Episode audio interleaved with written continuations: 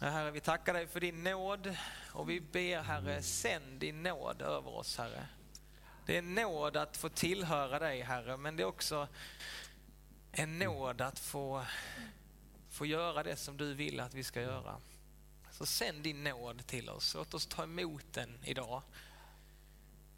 Men låt inte den få göra oss passiva, utan vi tror att du vill aktivera oss genom din nåd. Kom Herre, vi öppnar oss för dig Herre. Vi är beredda på att ta emot det som du vill ge oss denna stunden. Herre, vi är bara här nu för dig. Vi lämnar allt annat, vi är bara här för dig. Kom heligande med din nåd. Vi står upp tillsammans och så lyssnar vi på dagens heliga evangelium. Så här skriver evangelisten Johannes. I detsamma kom lärjungarna och de blev förvånade över att han talade med en kvinna, men ingen frågade vad han ville henne eller varför han talade med henne.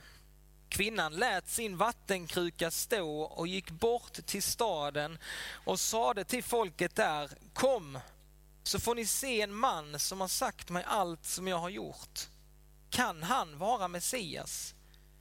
De gick ut ur staden för att söka upp honom och under tiden sade lärjungarna till honom, Rabbi, kom och ät. Han svarade, jag har mat att äta som ni inte känner till. Lärjungarna sade då till varandra, kan någon ha kommit med mat till honom? Jesus sade, min mat är att göra hans vilja som har sänt mig och att fullborda hans verk. Ni säger fyra månader till så är det dags att skörda. Men jag säger er, lyft blicken och se hur fälten redan har vitnat till skörd. Den som skördar får sin lön, han bärgar grödan till evigt liv, så att den som sått och den som skördar kan glädja sig tillsammans. Här gäller ju ordet att en sår och en annan skördar. Jag har sänt er att skörda där ni inte behövt arbeta. Andra har arbetat och ni får lönen för deras möda. Många samarier från den staden hade kommit till tro på honom genom kvinnans ord när hon försäkrade, han har sagt mig allt som jag har gjort. När samarierna kom till honom bad de honom stanna hos dem och han stannade där två dagar. Många fler kom till tro genom hans egna ord och de sade till kvinnan, nu är det inte längre vad du har sagt som får oss att tro. Vi har själva hört honom och vet att han verkligen är världens frälsare. Så lyder det heliga evangeliet. Lovad vare du Kristus. Varsågoda och sitt. Som sagt så fortsätter vi där, eh, där biskopen slutade förra söndagen. Och tänkte jag skulle börja med att förklara att det biskopen Johan försökte säga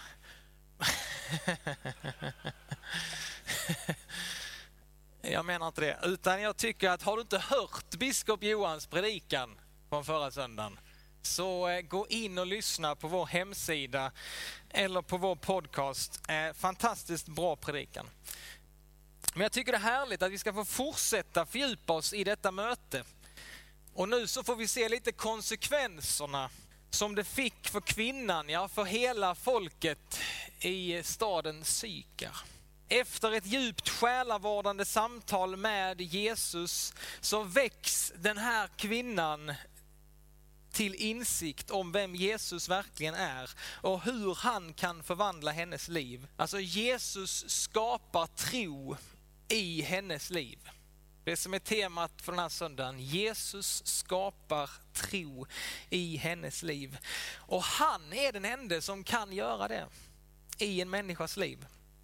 Vi i EFS-kyrkan här, vi har en väldig iver att fler ska få lära känna Jesus. Och vi säger ju det ofta, vi vill göra Jesus känd, trodd, älskad och efterföljd.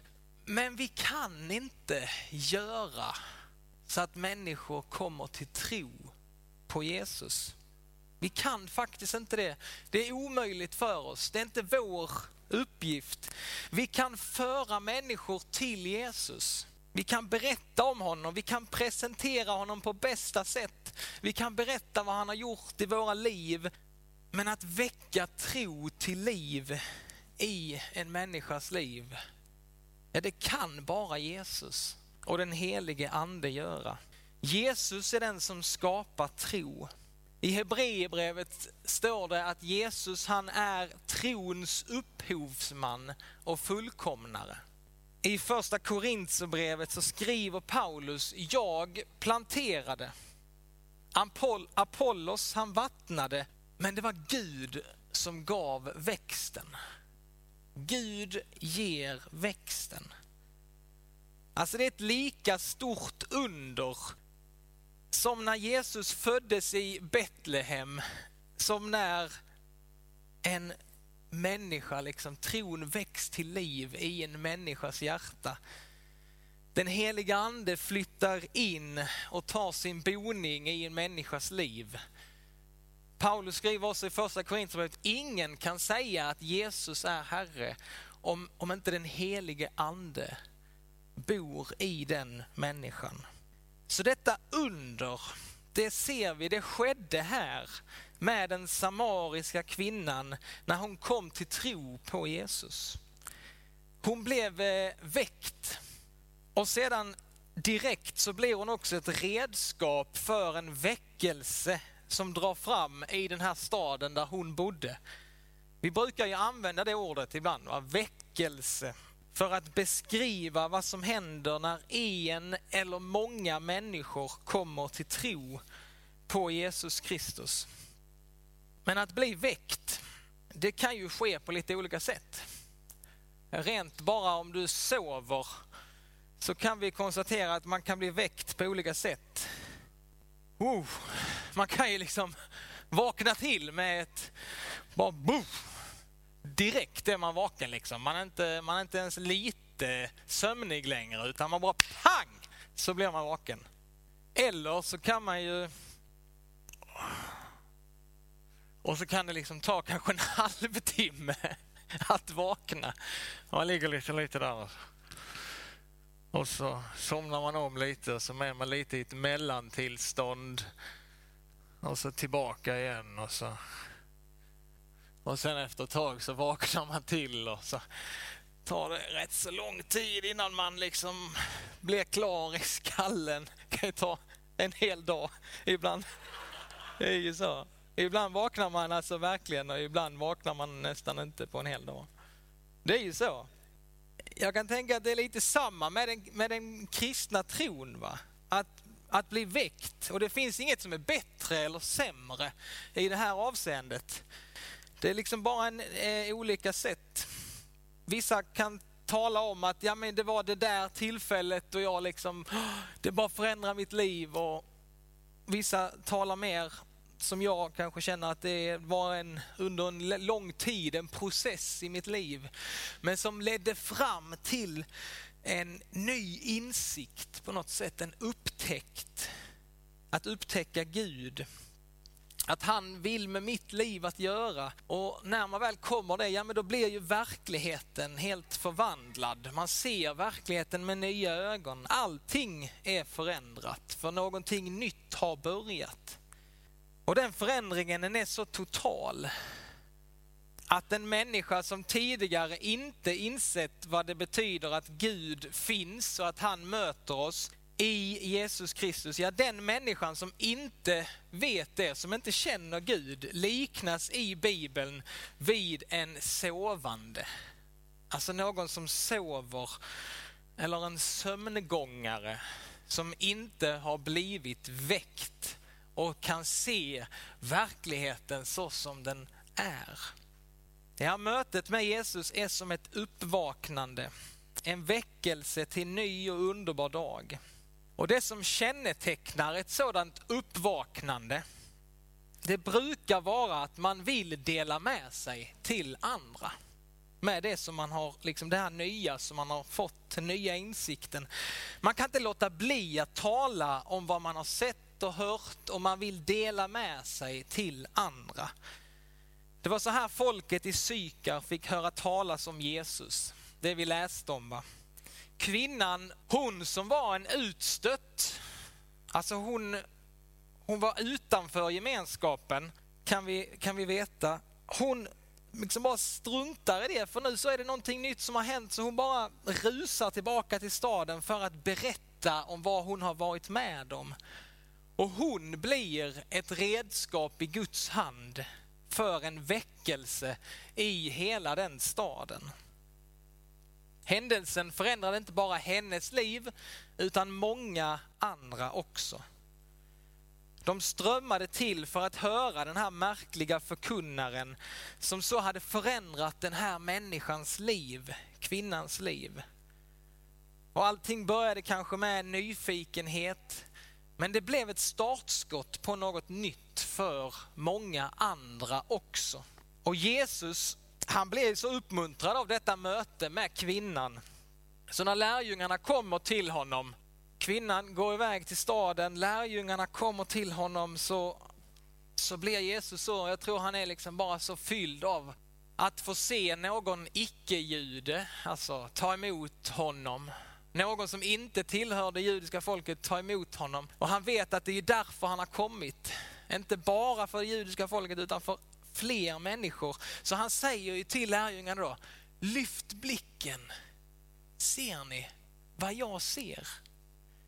Lyft blicken och se hur fälten har vitnat till skörd. Han vill att de ska se människor är redo för evangeliet. Fälten är vita till skörd. Kanske är detta sant i vår tid, kanske mer än på mycket länge. Att fälten är vita till skörd.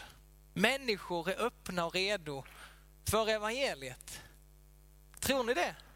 Alltså jag blir förvånad över vilken öppenhet som finns för kristen tro i Helsingborg idag. Alltså jag har växt upp med att alla är skeptiska och inte vill höra. Det är den berättelsen som jag har levt i. Det är svårt, ah, det är tufft och det är jobbigt att berätta om sin kristna tro. Ah, du kan bli utskrattad, förlöjligad. Ingen vill lyssna. Jag kan erkänna, det är den berättelsen som jag fortfarande på något sätt lever i. Men jag känner att jag måste ut ur den bubblan, ut ur den föreställningsvärlden, för det, det är fel. Det kanske var sant någon gång, men jag, jag tror inte det är så längre. Människor är intresserade.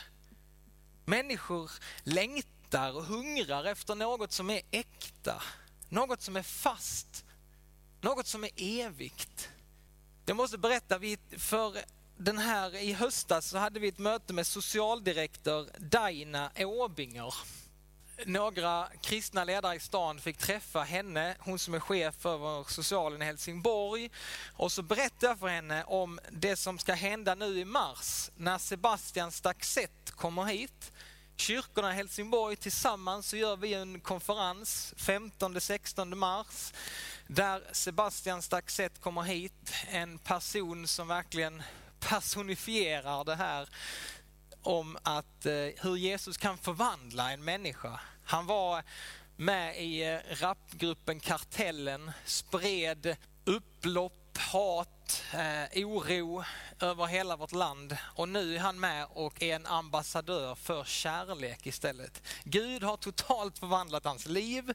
Han har en otrolig berättelse. Han ska få komma hit och berätta om det för människor i Helsingborg. Och jag berättade här för socialdirektör Daina och så sa jag, skulle ni vilja vara med? Kanske någonting? Eh, eh, inte så frimodigt, men jag ändå, ni får gärna vara med. och hon sa bara, ja, det, ja, detta ska vi vara med på. Vi vill vara med. Hur mycket ska vi betala? Sa hon.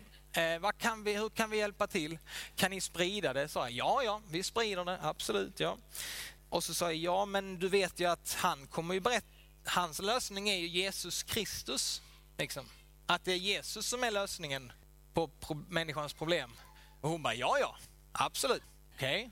Jo, men vi brukar säga så här på socialen, sa hon, att eh, antingen är det flickan, frälsning eller familjen. Det är tre saker som kan få en människas liv att vända. Flickan, frälsningen eller familjen. Så sa jag, ja men då kör vi på frälsning nu då. Och hon bara, ja ja, det gör vi. Ja, jag tycker det ska bli jättespännande. Så var med och be för den helgen i mars. Det är fantastiskt att vi får göra det också tillsammans så här med kyrkorna i stan. Det handlar inte om någon kyrka, eller det handlar om att människor ska få lära känna Jesus. Men jag tror att många av oss kristna är, liksom, vi är fast i gamla mönster. Vi är fast i liksom missmod eller uppgivenhet över tidigare försök. Och vi kan vara helt handlingsförlamade när det gäller att vittna om vår tro på Jesus Kristus. Och jag vet att det är svårt att komma ur gamla hjulspår. Jag förstår det. Men den fråga som vi på något sätt får ställa oss när vi läser om kvinnan i Sykar är hur delar vi med oss av det som du och jag har upplevt? Vem delar du med dig? Och vi får fråga oss också, har Gud verkligen fått förvandla våra liv? Är vi verkligen väckta? Eller lever vi i någon slags halvslummer utan verklig insikt av vad vi har fått? Liksom. Vad det är Gud har gjort för oss och vad han vill göra med oss. För en sann väckelse, det är att vilja visa det också för andra. Att visa andra människor till Jesus. Du kan inte få dem att tro, men du kan berätta vad du har varit med om. Och många väckelser avstannar för att vi människor vi glömmer bort detta. Eller så urartar liksom församlingslivet genom att människor istället drar uppmärksamheten till sig själva och inte till Jesus.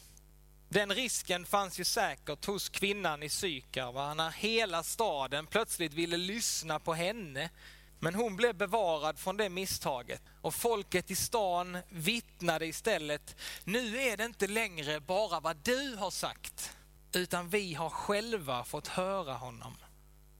Vi har själva fått förstå att han är världens frälsare. Så ingen, ingen enskild människa, präst eller kristen eller Ingen människa kan säga till något som sker och säga detta är mitt verk.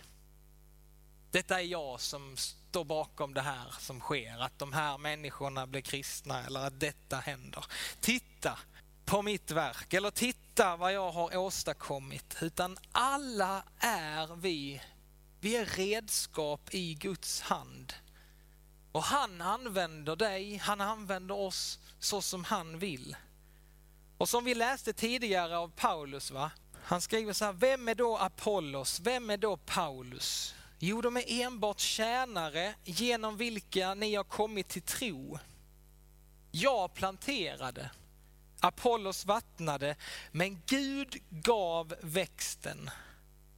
Alltså kommer det inte an på den som planterar eller på den som vattnar, utan på Gud själv. Det är Gud som ger växten. Och i Sykar, i den här lilla staden, så ställdes Jesus själv i centrum. Det var honom man ville följa. Det var därför som så märkvärdiga ting ägde, ägde rum just där. För kallelsen där löd Kom så får ni se en man som har sagt mig allt. Och fortfarande får vi komma med den uppmaningen. Kom! Kom och hör på en man som vet allt om varje människas situation och som vill rädda och befria oss. Det finns en man som vill ge dig vad du innerst inne behöver. Och han är här idag. Han är här för att omskapa, för att förvandla oss, men också för att ta oss i sin tjänst här i Helsingborg. För när vi vaknar upp, då har väckelsen börjat. Den väckelse som vi sannoliken behöver i vår tid, den kan få börja med oss. Och jag tror, jag tror att stunden är inne. stunden för skörd är inne. Det är så många, det är så många omständigheter, det är så många tecken på detta. Så jag blir helt lycklig när jag tänker på det, men jag tror verkligen det. Och du får fråga dig, jag får fråga mig, vi får fråga oss tillsammans, hur tror du Jesus ser på Helsingborg? Alltså han sa till lärjungarna, lyft blicken på människorna som bor här. Han säger till oss, lyft blicken. Se hur fälten har vitnat till skörd. Och han inbjuder dig att vara medarbetare. Och jag kan inte hitta något i detta livet som är mer inspirerande än att tillsammans med er få vara med och föra människor till Jesus.